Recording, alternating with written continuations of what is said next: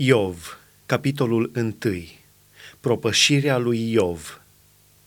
Era în țara Uț un om care se numea Iov. Și omul acesta era fără prihană și curat la suflet. El se temea de Dumnezeu și se abătea de la rău. I s-au născut șapte fii și trei fete. Avea șapte mii de oi, trei mii de cămile, cinci sute de perechi de boi, cinci sute de măgărițe și un foarte mare număr de slujitori. Și omul acesta era cel mai cu vază din toți locuitorii răsăritului. Fiii săi se duceau unii la alții și dădeau rând pe rând câte un ospăț. Și pofteau și pe cele trei surori ale lor să mănânce și să bea împreună cu ei.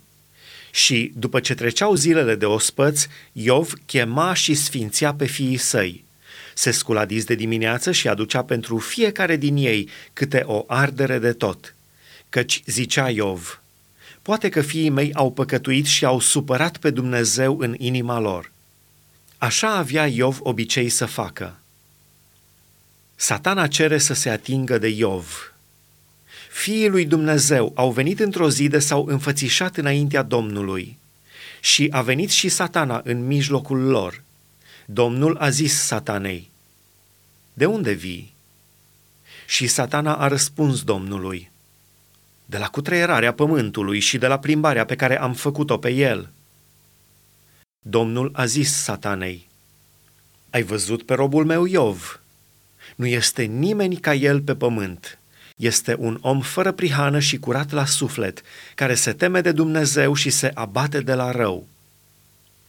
Și satana a răspuns Domnului, Oare degeaba se teme Iov de Dumnezeu?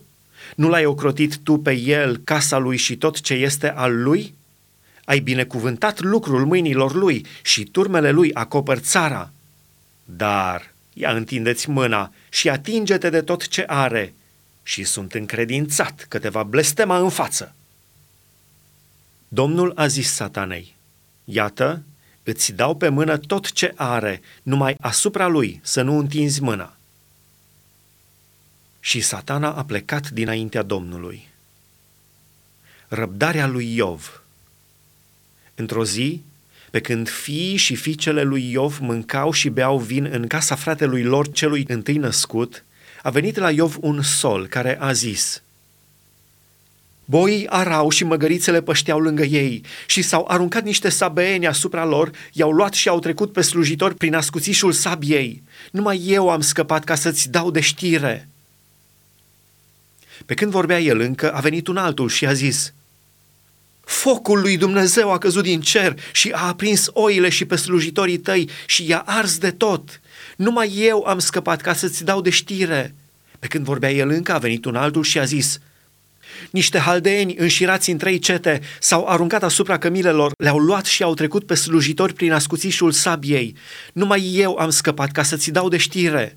Pe când vorbea el încă, a venit un altul și a zis, Fiii și fiicele tale mâncau și beau vin în casa fratelui lor întâi născut și deodată a venit un vânt mare de dincolo de pustie și a izbit în cele patru colțuri ale casei.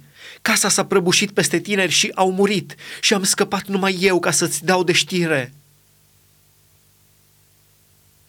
Atunci Iov s-a sculat și-a sfâșiat mantaua și și-a tuns capul. Apoi aruncându-se la pământ, s-a închinat și a zis, Gol am ieșit din pântecele mamei mele și gol mă voi întoarce în sânul pământului. Domnul a dat și Domnul a luat. Binecuvântat fie numele Domnului.